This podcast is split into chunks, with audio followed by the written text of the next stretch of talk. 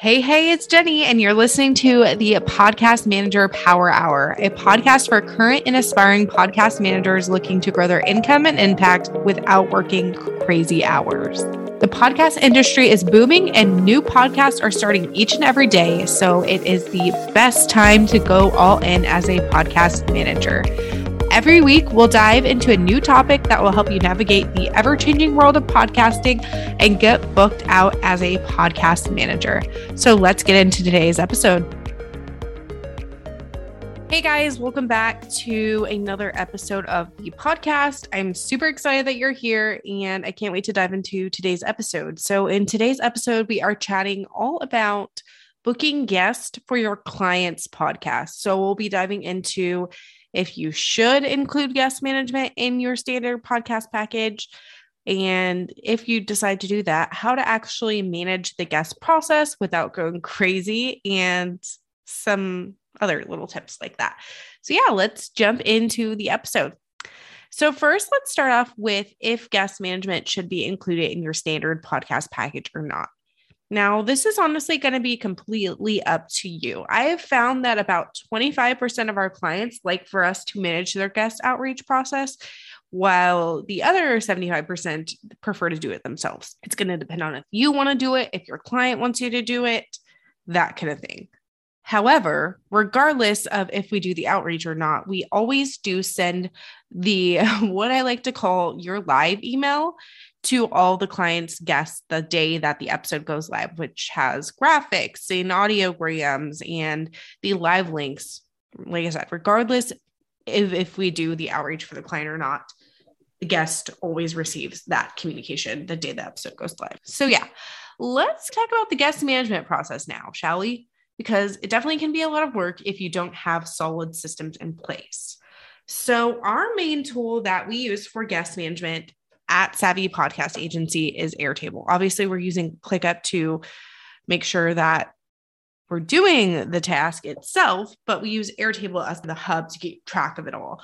So each client has their own Airtable base that I create when we first get started together that we're already using for episode management and stats tracking and things of that sort. But we also have a tab called Guest Outreach on this Airtable base. And this is where we keep track of all the potential guests that each client wants to invite to be on their show. And this just really includes things like the potential guest name, their email address, and the potential topic that our client wants them to speak about, as well as fields to keep track of when we first reach out to them and when we plan to follow up with them if they haven't responded and or booked the interview. So it's just a place to keep track of all the names, and if we have reached out to them, how long ago it was, so we're not like forgetting to email people or forgetting to follow up or things like that. So we also have a guest submission form within Airtable that our clients can use to collect their guest headshot and bio and topic so that everything is kept in one place. And most of our clients do end up using that. And I'm just a huge fan of keeping everything really streamlined. So we love when our clients use the systems that we create for them to ensure consistency and efficiency, because that is really important to us.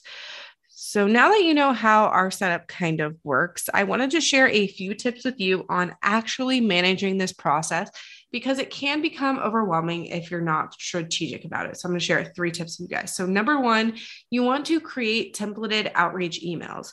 So first you want to craft your outreach emails for the client. This is typically going to include like a quick intro of the client and their podcast.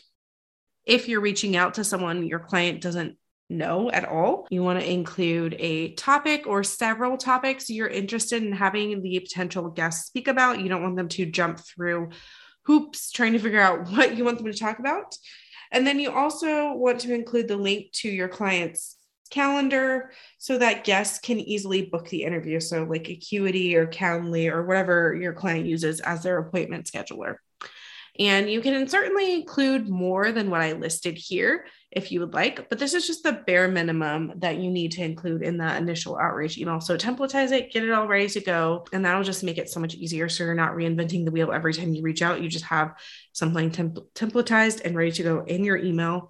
If you're using Gmail, I think it might only be available if you're using like G Suite. I don't know if it's available on like your typical traditional Gmail. Don't quote me on that, but you can set up templates inside of the email. So basically there's like a setting you can check under advanced if you go into your settings in G Suite or within your specific Gmail account, and you can select to enable templates, and basically you can just compose the email in your Gmail account.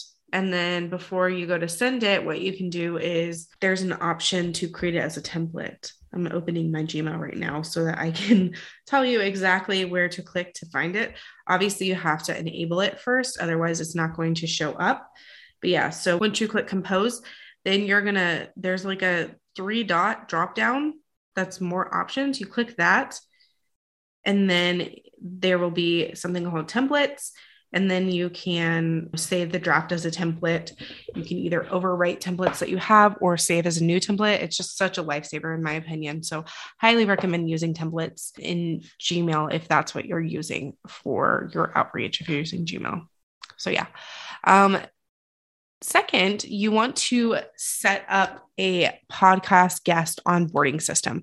So I like to figure out what information the client wants to gather from the guest before creating this. So do they want to get their headshot and bio? Yes, they should, because you're going to typically create the graphics. You want to gather the topic. You also want to gather maybe even a few questions to ask. So like sample questions about their topic, because that can be helpful in crafting your outline for the show. So you might want to ask that as well. And then this just really helps that once the potential guest has agreed to come on the show, they cannot book the appointment without submitting these few materials first. So you'll always have their headshot, their bio, their topic, that kind of thing before they can book.